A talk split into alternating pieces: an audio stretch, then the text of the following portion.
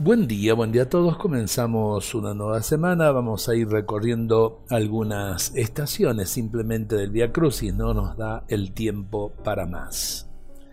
Jesús es condenado a muerte. Triste escena la del juicio en que el inocente es condenado. Quien pretende lavarse las manos sabe que la cobardía sus manos de sangre han manchado. Quienes lo señalan como culpable por el mismo perdón son señalados.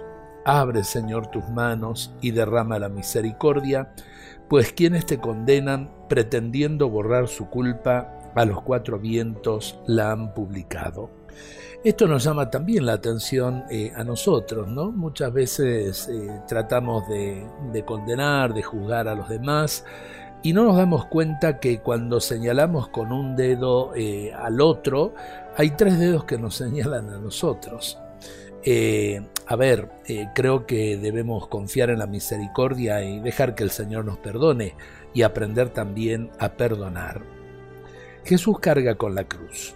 El árbol de la cruz sobre tus hombros lo han posado, alianza de sangre, horas de dolor presagiado de agonía en agonía tu amor se va entregando, desde Getsemaní a la cima del Gólgota, vas tu misericordia derramando. Y en tu cruz, Señor, llevas nuestros pecados, las iniquidades, negaciones y escándalos. El llanto ahoga nuestra voz porque con el madero estás pasando y cada vez que lo haces nuestras propias cruces vas soportando.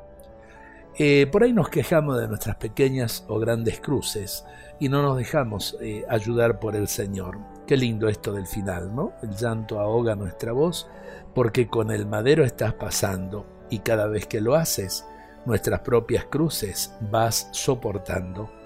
Ojalá que lo entendamos, ojalá que lo vivamos. Dios nos bendiga a todos en este día.